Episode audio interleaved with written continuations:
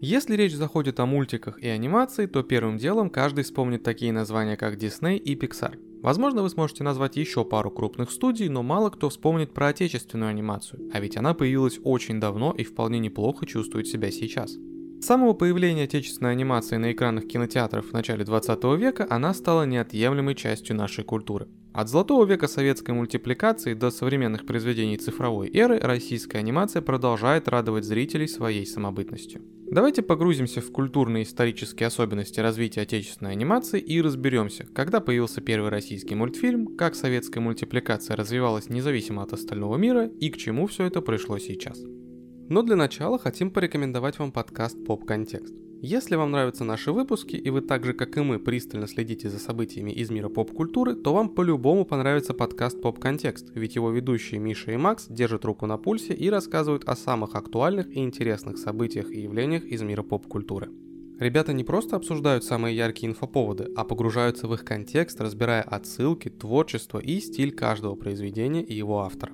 Как раз сегодня они релизнули выпуск про комикс-муви Джеймса Гана «Стражи Галактики. Часть 3», который стал для режиссера финальной работой на Marvel Studios и последним фильмом в трилогии о горячо обожаемой нами команде супергероев.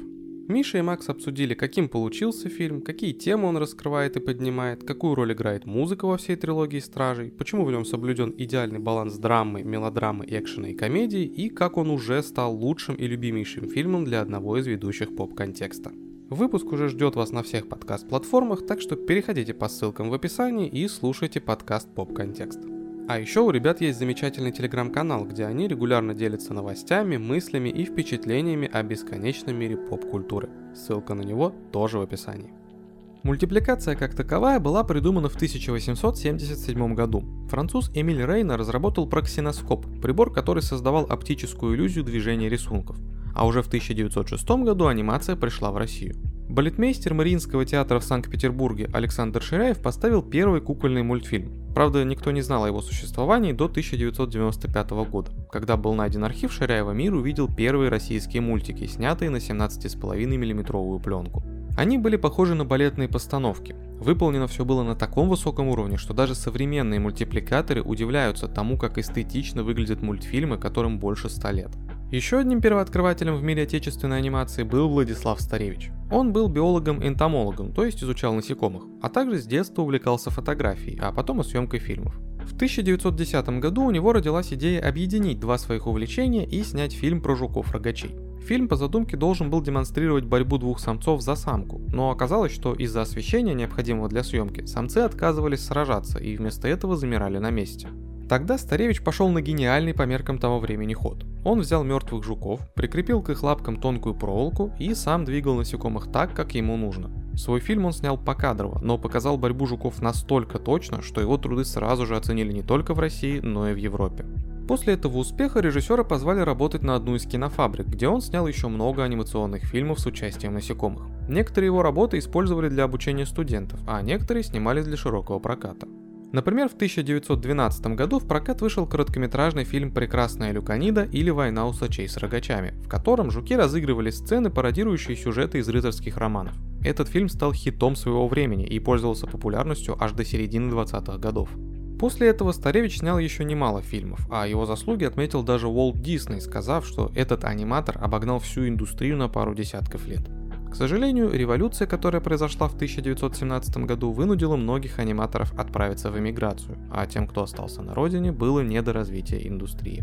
До революции анимация в России только зарождалась, и говорить о какой-то индустрии было рановато. Но уже в самом начале пути отечественные аниматоры задавали высокую планку для будущих поколений и анимации в целом. Многие их решения были уникальными и прорывными не только для России, но даже по меркам всего мира. Возможно, если бы не случилась революция, отечественная мультипликация сейчас была бы совсем не такой, какой мы ее знаем. Но это уже остается на волю нашей фантазии. После прихода к власти большевиков анимация стала возрождаться лишь в середине 20-х годов. По сути, это было даже не возрождение, а основание новой индустрии, почти не опиравшейся на прошлые заслуги и достижения. Причем шло это зарождение поначалу в очень тяжелых условиях. Один из пионеров советской анимации, Николай Ходатаев, называл период появления советской анимации чердачно-подвальным. У нового государства в те годы были более актуальные задачи, чем развитие мультиков, так что первая советская мультипликационная мастерская располагалась в чулане с одной висячей лампой без окон. У истоков советской анимации стояли будущие классики мультипликации. Сестры Брумберг, Иван Иванов Вано, Ольга Ходатаева, Владимир Сутеев и Юрий Меркулов. Их первыми работами были «Межпланетная революция» и «Китай в огне», выпущенные в 1924 и 1925 годах. Для создания этих фильмов использовали бумажные и картонные плоские куклы и покадровую съемку. Очевидно, это были агитационные работы, но в любом случае они понравились всем, кто их видел, да и в техническом плане были очень неплохи для своего времени.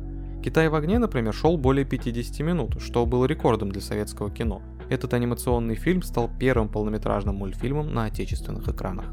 В то же время открылась и начала работу вторая анимационная студия «Культ кино». Здесь использовали шаржевый стиль рисовки и делали упор на сатирические сюжеты.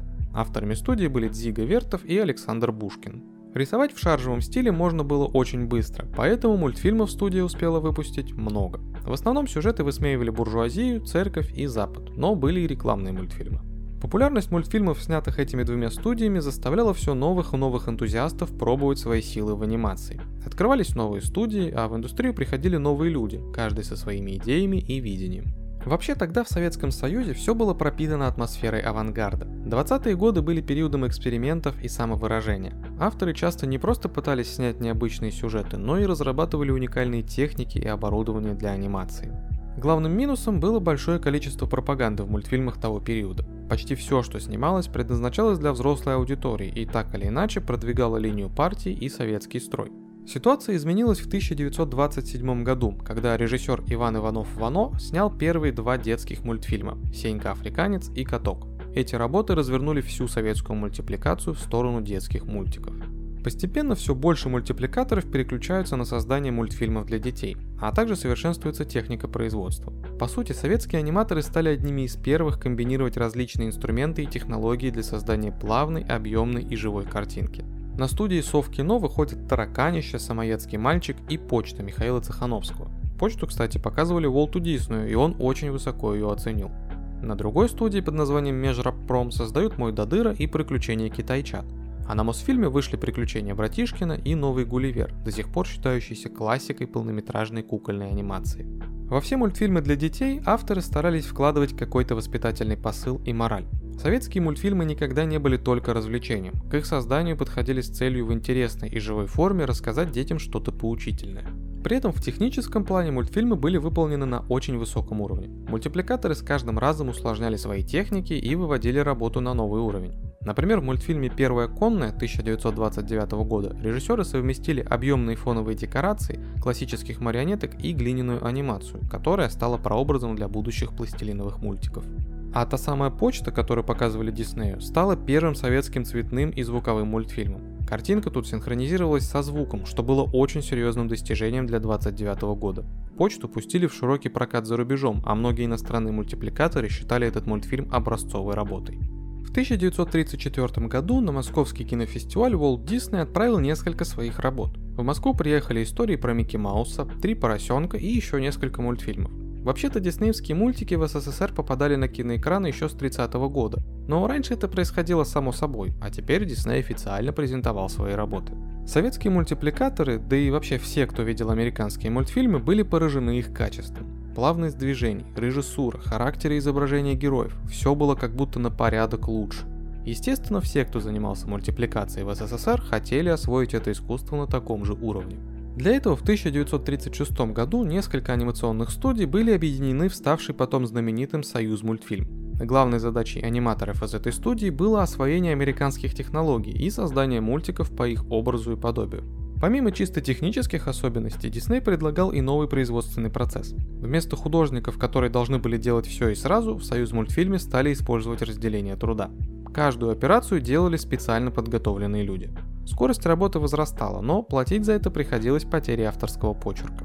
На построение студии, как у Диснея, ушло немало времени, но результаты были хорошими. Возможно, советские мультики были бы совсем не такими, какими мы помним их сейчас, но в процесс вмешалась Великая Отечественная война. Союз мультфильм эвакуировали в Самарканд, и с 1941 по 1943 годы там снимали патриотические фильмы.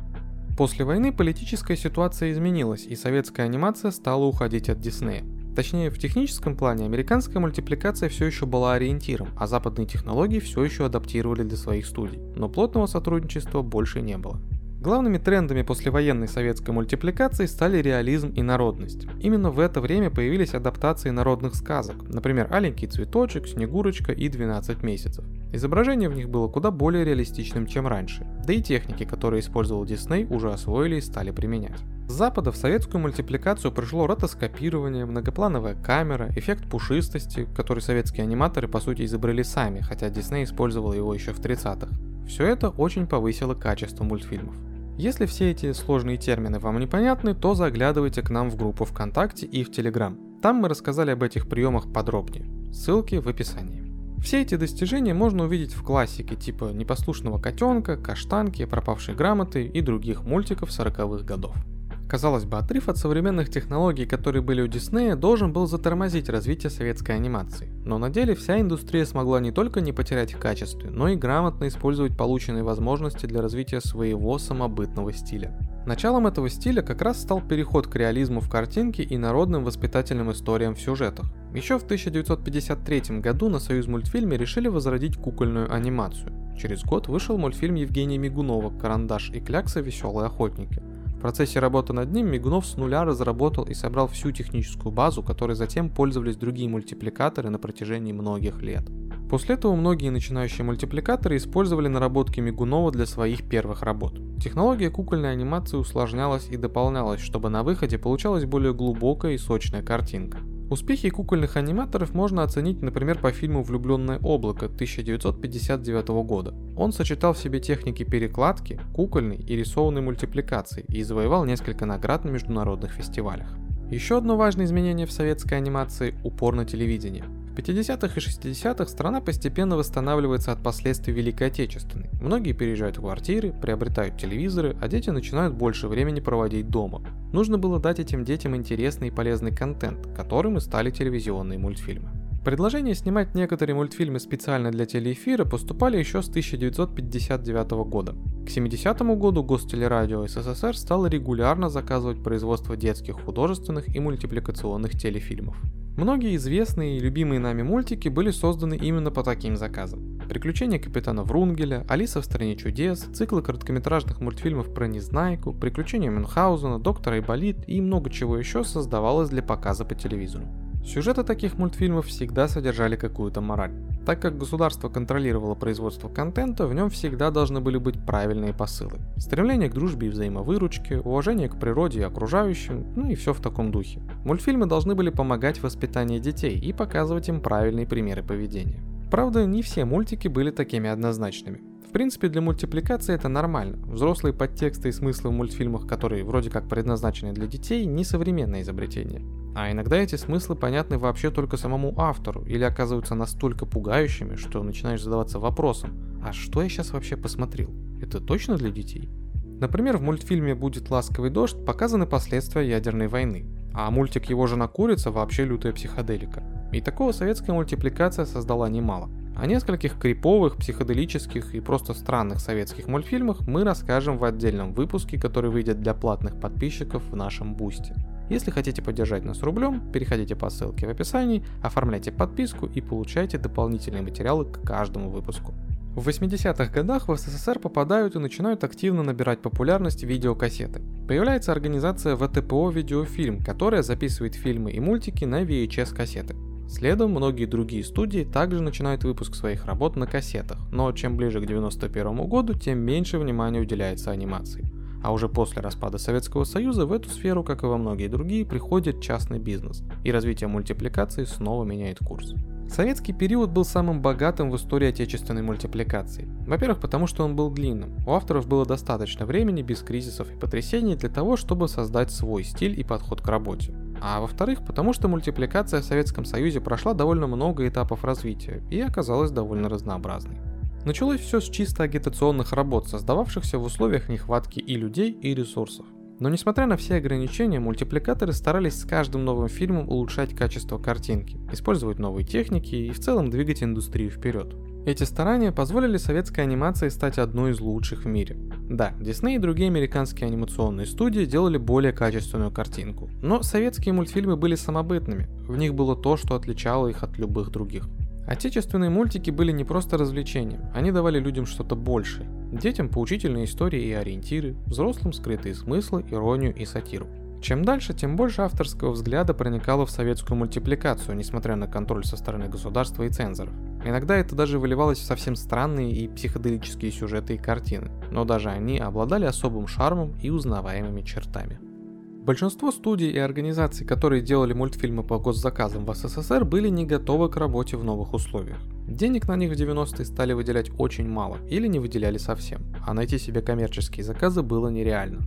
Вместо старых, отживших свою организации, постепенно стали появляться новые студии. Часто они собирали тех же людей, которые работали в Союз мультфильме и других анимационных студиях Советского Союза. Часть новых студий все еще пыталась работать по государственным заказам, но очень многие были частными организациями и искали заказчиков сами, в основном за рубежом. При этом сам Союз мультфильм не закрылся, а продолжал свою работу, хоть и постоянно ужимался в возможностях. По старой памяти студию все еще приглашали на разные международные фестивали, но показывать там было почти нечего. В попытках снимать хоть что-то интересное, вся отрасль разделилась на две части. Кто-то делал чисто фестивальные работы, которые не подходили для массового зрителя, зато создавали хорошее впечатление на показах для тусовки критиков и аниматоров. А кто-то решил выходить в тираж и делал чисто развлекательные мультики, не имеющие никакой художественной ценности, но зато способные привлечь аудиторию.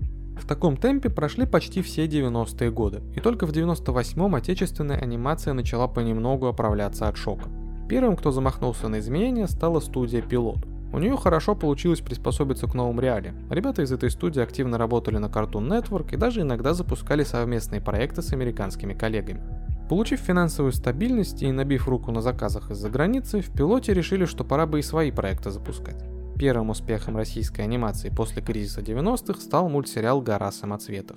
Взяв за основу детские сказки народов России, чуваки сделали отличный мультик, который высоко оценили не только в России, но и за рубежом. Одной из главных причин успеха «Горы самоцветов» был возврат к тем самым традициям и принципам, за которые любили советские мультики. В основе лежали красивые и поучительные народные истории, а подача этих историй была такой, что детям было просто интересно, а взрослые видели сатиру и скрытые смыслы, заложенные авторами. Короче говоря, мультики имели отличный баланс между массовостью и самобытностью. В 2000-х вся индустрия постепенно восстанавливалась, вспоминая, какие мультики нужно делать. Появлялись новые поколения аниматоров, которые хотели творить и умели это делать на хорошем уровне. Выделялись деньги на новые проекты, появлялись новые идеи, в общем мультипликация постепенно перерождалась. Многие созданные именно в нулевых мультсериалы и полнометражные мультфильмы стали лицом новой отечественной анимации и главным двигателем всей индустрии. Мельница в 2004 году выпустила Алешу Поповича и Тугарина Змея, запустив целую франшизу. В том же 2004 студия Петербург начала выпускать серии легендарных смешариков, которые стали не просто супер популярным мультиком на территории СНГ, но и одним из мировых символов нашей анимации. И во всех этих мультфильмах использовался тот самый подход, делавший их многогранным произведением. Особенно хорошо это видно на примере смешариков. Когда ты смотришь этот мультик в детстве, ты просто получаешь удовольствие от приключений Кроша, Ежика и других персонажей.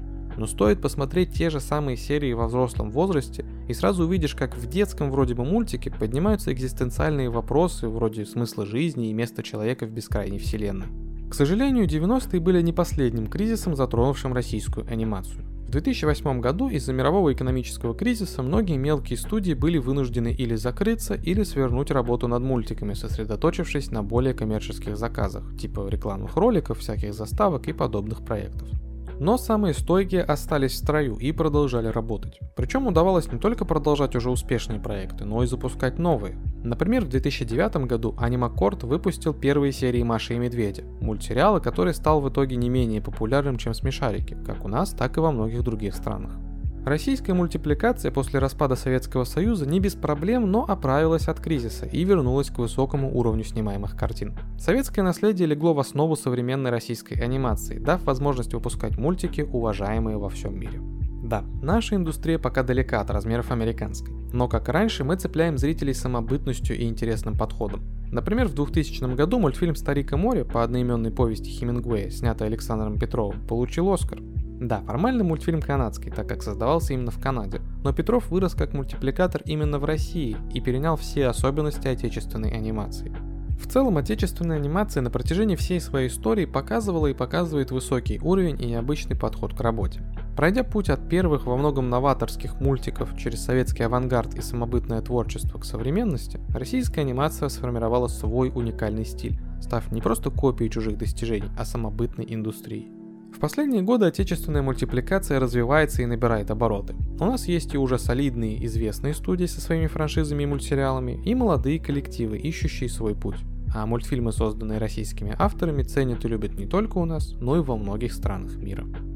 Спасибо за прослушивание. Не забудьте поделиться этим выпуском с друзьями, если он вам понравился, и поставить лайк. Если вы слушаете нас на Apple подкастах или CastBox, то поставьте нам хорошую оценку и оставьте отзыв. Это очень поможет подкасту в развитии и просто сделает нам приятно. Выпуски выходят при поддержке наших платных подписчиков на Boosty и ВКонтакте. Вы тоже можете оформить платную подписку и получить от нас дополнительные выпуски и другие крутые материалы. Ссылка будет в описании. Также у нас есть канал на YouTube, где выпуски выходят в видеоформате. А еще заглядывайте в нашу группу ВКонтакте и канал в Телеграме. Там мы выкладываем разные дополнительные материалы к выпускам, делимся новостями и другим годным контентом. Все ссылки будут в описании. Это очень помогает нам в развитии и придает сил. Всем пока!